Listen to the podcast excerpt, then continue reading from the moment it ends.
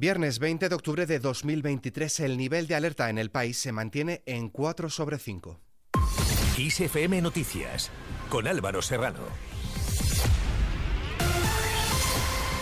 ¿Qué tal? La princesa Leonor, acompañada por los reyes, preside hoy viernes la ceremonia de entrega de los premios Princesa de Asturias en el Teatro Campo Amor de Oviedo, que este año distinguen, entre otros, a la actriz estadounidense Meryl Streep. Será la quinta ocasión en la que participa en este acto y quizás este año será el último en el que estará acompañada por sus padres, ya que la próxima edición de estos galardones podría presidirla en solitario. En esta línea, el Congreso ha empezado ya a montar el estrado del hemiciclo en el que la princesa de Asturias, Leonor de Borbón, jurará la Constitución el próximo 31 de octubre, justo el día de su cumpleaños. Más asuntos, el Partido Popular ha reaccionado con contundencia a unas declaraciones del senador socialista Juan Espadas por asegurar hoy viernes en el Senado no convocó formalmente al Gobierno a la Comisión General de Comunidades Autónomas celebrada ayer en la Cámara Alta, algo que para este grupo supone, dicen, mentir a los españoles. Por su parte, el coordinador general del Partido Popular, Elías Bendodo, ha pedido hoy en Ciudad Real a la presidenta del Congreso de los Diputados, Francina Armengol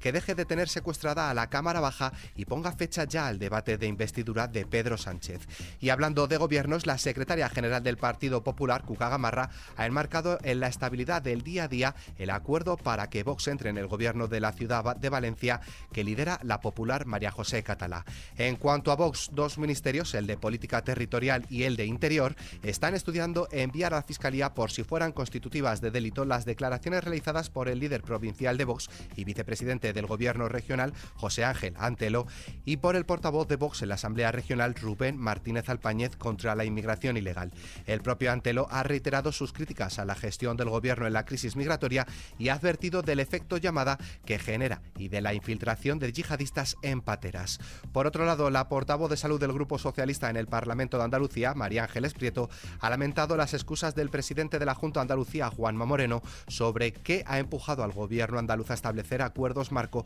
por valor de 730 millones para concertar consultas externas e intervenciones quirúrgicas porque dice intenta descargar su responsabilidad en el caos sanitario que padece Andalucía por su pésima gestión. Más cosas. En el Congreso, el Ministerio de Interior en funciones, Fernando Grande Marlasca, reúne a los grupos parlamentarios para analizar la amenaza terrorista para España como consecuencia del conflicto entre Israel y Hamas. Marlasca trasladará a los representantes políticos los resultados de la mesa de valoración de la amenaza terrorista celebrada este martes, órgano que ha acordado mantener el nivel de alerta en el país en 4 sobre 5, aunque con refuerzo en algunos lugares sensibles. En esta línea pasamos a hablar de internacional, según fuentes oficiales, al menos 18 palestinos cristianos han muerto por un bombardeo del ejército de Israel sobre la iglesia ortodoxa de San Porfirio en la franja de Gaza, donde se refugiaba casi medio millar de personas, incluyendo mujeres y niños. Por otro lado, el jefe de las Fuerzas Armadas de Irán, Mohammad Bakeri, ha afirmado que el apoyo militar por parte de Estados Unidos a Israel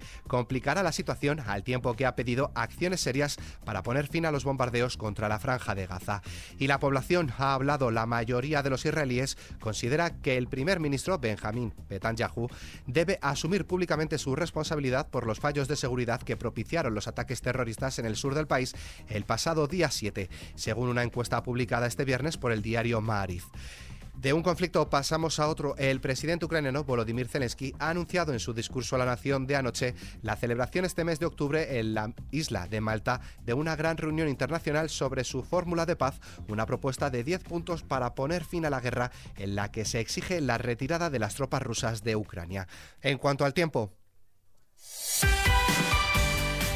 Mañana sábado se esperan cielos nubosos en Galicia y en la mitad nordeste de Cataluña con precipitaciones que irán disminuyendo a lo largo del día. En el resto de la península y Baleares, intervalos nubosos en general abandonando las precipitaciones. En cuanto a las temperaturas, las mínimas irán en descenso en general con heladas débiles en Pirineos y aisladamente en otras montañas del norte, centro y sudeste. Las máximas subirán ligeramente en Galicia y Cantábrico, bajarán en el área mediterránea y Canarias y no habrá cambios significativos en el resto del país. Con el parte meteorológico nos despedimos, pero la información continúa puntual en los boletines de XFM y como siempre ampliada aquí en nuestro podcast XFM Noticias. Con JL García en la realización, un saludo de Álvaro Serrano, que tengáis muy buen fin de semana.